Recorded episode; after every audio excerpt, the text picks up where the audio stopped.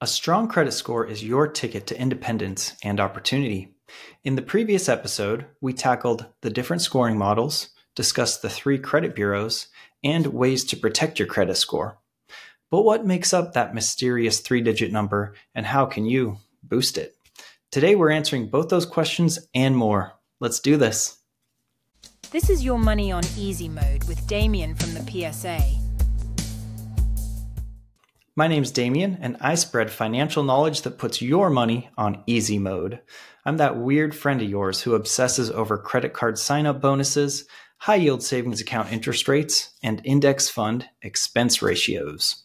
In today's episode, we'll see once again that Americans love money. Then we'll learn what makes up your credit score, how to boost it, and how to grow it if you don't have credit yet. And finally, we'll uncover one mental trap that we fall into when making big purchases. Here we go. And now for some headlines. A new study from the journal Nature, side note, I didn't know they did studies. This study confirms what we already knew about Americans that we love money. But really, on a serious note, the psychology and the organizational health types have been studying this question for decades. What motivates people more, internal or external incentives? Internal meaning feelings of accomplishment, being part of something larger than yourself, etc., and external meaning money, power, and recognition. Well, a recent study published by Nature Human Behavior adds one to the external side by examining how monetary rewards are more motivating than psychological praise when it comes to behavioral changes. Let's read from the abstract. Motivating effortful behavior is a problem that employers, governments, and nonprofits face globally. However, most studies on motivation are done in Western, educated, industrialized, rich, and democratic, in parentheses, weird, cultures. We compared how hard people in six countries worked in response to monetary incentives versus psychological motivators, such as competing with or helping others. The advantage money had over psychological interventions was larger in the United States and the United Kingdom than in China, India, Mexico, and South Africa. So they compared how money motivated people in weird cultures, the United Kingdom and the United States, compared to cultures that were more collectivist, such as China, India, Mexico, and South Africa. What they found is that in the US and the UK, money is a way stronger motivator for effort than in those non weird countries. In fact, paying people extra cash in the Western cultures led them to work over 50% harder than using psychological tricks like competition or donating money to charity. But in those other countries, generally looked at as poorer countries, social motivators worked just as well as cold hard cash, or even better and this effect was seen in promoting exercise, studying, survey taking, and many other areas. It's a really fascinating study with a lot more insights into what really drives human behaviors across different cultures. So go check it out. Let's get to the main story. As a recap of the previous episode, we learned what a credit score is, the two main scoring models being FICO and Vantage Score, we discussed the three different bureaus that keep track of your credit report, those being Experian, Equifax, and TransUnion. And we discussed the best way to protect your credit by freezing it. Today, we're going to dig deeper with actionable tips by exploring what factors actually make up your credit score, how to increase that score, how to start from scratch, and finally, we will bust some common credit myths. Let's get going. All right, let's talk about the five factors that make up that three digit credit score. These five factors have different weights, meaning how important they are to your overall score. And we'll start with the highest and the most important. That is your payment history. Of course, your payment history makes up 35% of your overall credit score, meaning every time you make or miss a payment, it gets reported missing or late payments can tank your credit score. So, the number one factor that makes up over a third of your credit score is your payment history. The second most important factor, which makes up 30%, is called credit utilization. Credit utilization means how much of your available credit you're using. If you max out your cards, that hurts your score, whereas keeping your balances low helps. Those are the two biggest factors, which make up nearly two thirds of your credit score. The final three are a lot less important. The third is your credit history age, which makes up 15% of your score. Your score considers the age of your oldest account, your newest account, and the average of your account's age. Older is better. So if you avoid closing old accounts and let the length of history build over time, that will have a positive impact on your credit history factor. The fourth factor that makes up 10% of your credit score is credit mix. This means having more types of credit, such as loans, mortgages, credit cards, increases your credit score. But being only 10% of your score, I don't recommend opening new accounts just to try to impact this factor. Personally, I've only ever had mortgages and credit cards in my mix, and I still have an excellent credit score. Finally, factor five that makes up your credit score coming in at 10%, and that is new inquiries in the recent past.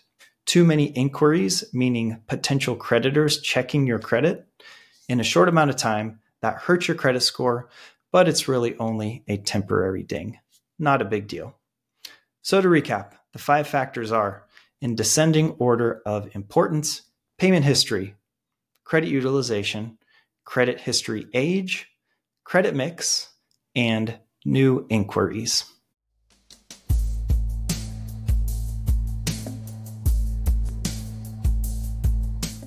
Knowing those five factors, now let's talk about how to boost your credit score.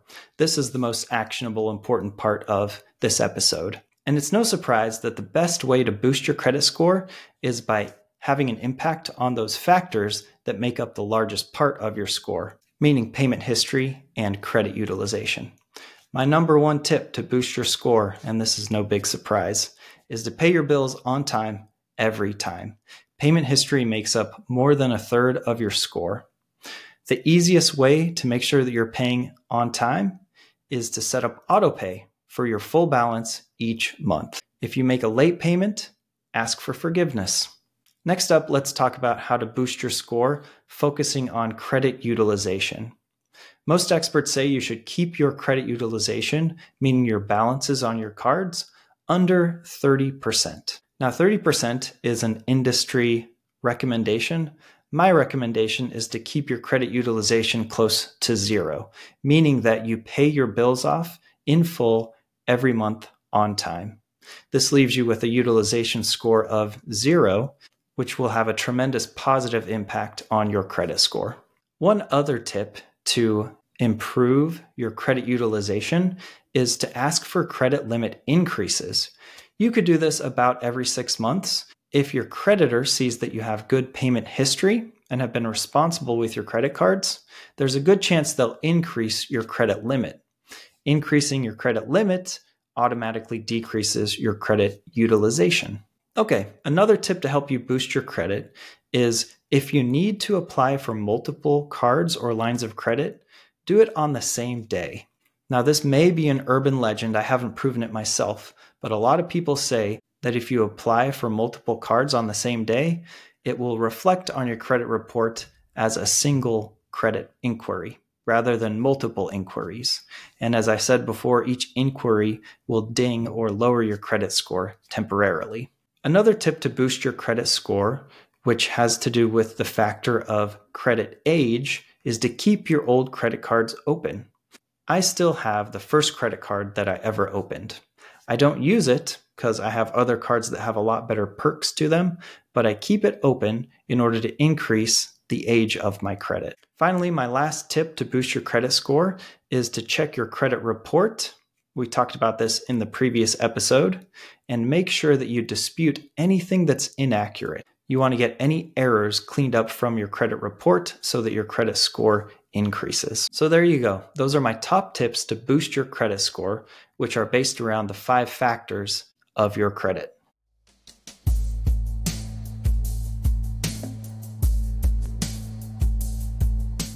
So, all those tips are great if you already have credit and you want to increase it. What if you don't have a credit score yet? You haven't ever opened any lines of credit. I've got two tips for you. The first one is to open what's known as a secured credit card. You can open these up with a bank. They require a security deposit, which serves as your spending limit and your collateral meaning that you put a chunk of money down into the account. You can spend against that amount. And if you don't pay your bills, then the bank will just use that collateral or that deposit in order to pay your debts. After you use a secured card responsibly for about six months, you should have built up enough credit in order to apply for a normal unsecured credit card. Another way to go from no credit to good credit is to get added as an authorized user on someone else's credit account. Their good credit will reflect on your credit report. Now, this is a potentially dangerous and advanced tactic. You need to make sure that you have a good relationship with the person who is allowing you to be an authorized user. And you want to make sure that they actually have a good credit score and that they're going to maintain that good credit. Now, whenever I talk about credit, there are always a couple of myths or misconceptions that pop up, and I want to bust those right here, right now. The first myth is that checking your credit score impacts it. This is not true at all. Whenever you check your own credit score, it has no impact on that score. This myth might have come about because when potential creditors check your credit, what is known as an inquiry, that does impact your credit, but only temporarily. There are differences between what are called soft pulls and hard pulls, and these pulls can impact your credit score, but it's usually only by a few points and it's usually temporary. In addition, many creditors nowadays are able to let you know if you'd be approved for their credit card without performing an inquiry against your credit score. So, this is an old myth that needs to die checking your credit score does not impact that score. Myth number two, and this one is everywhere, is that you need to carry a balance in order to have a good score.